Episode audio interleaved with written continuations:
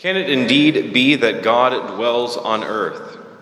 If the heavens and the highest heavens cannot contain you, how much less this temple? When King Solomon set out to fulfill the desire of his father David to construct a temple to the glory of God, he did so out of a twofold desire. On one hand, he and his father both recognized that it was unfitting that the king should live in a palace while the presence of God in the Ark of the Covenant be kept within a tent, as Israel had done out of necessity during its long journey from Egypt to the Promised Land.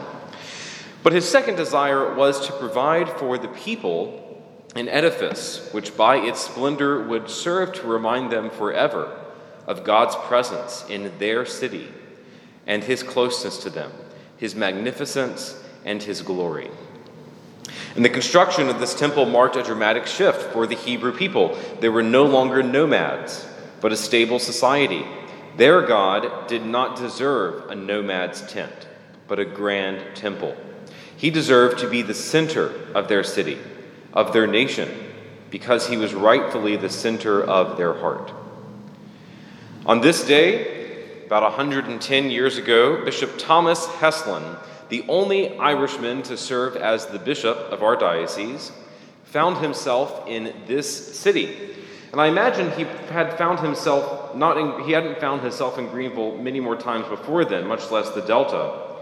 And considering that he was traveling from Natchez, it's a fair bet that he took a riverboat up here uh, and landed just down the street from here, where another riverboat will land tomorrow.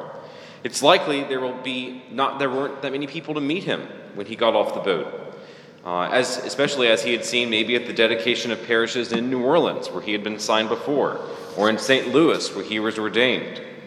In all things, it's my suspicion that that day was quaint, much as the Delta and this city are quaint places.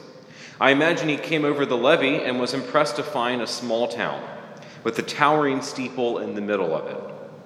In fact, it's safe bet that the tower of our church formed a centerpiece of the town at that time, considering that the other large churches in the area were not yet built in their present state.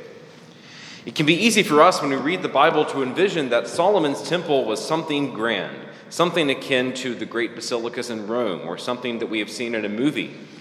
I imagine, however, that in a tiny nation such as Israel, in the tiny city of Jerusalem, the sight that Solomon saw that morning was very similar to what Bishop Heslin saw when he came to Greenville. And yet, what did Solomon say? Quote, Can it be that indeed God dwells on earth? If the heavens and the highest heavens cannot contain him, how much less this temple? But the Spirit of God filled the temple that day and became the heart of that city and that nation and so, when the walls of this temple were marked with holy water and with oil on the 12 marks around the wall, when the floor was partitioned off with blessings, when the altar was set on fire with incense, the Spirit of God entered this house of prayer to dwell here forever as the beating heart of our town. Churches are meant to be windows, there's portals that show us a vision from this life into the next. These edifices partition off for us tiny spaces in our mundane world to allow God to pour into them and for the heavens to open.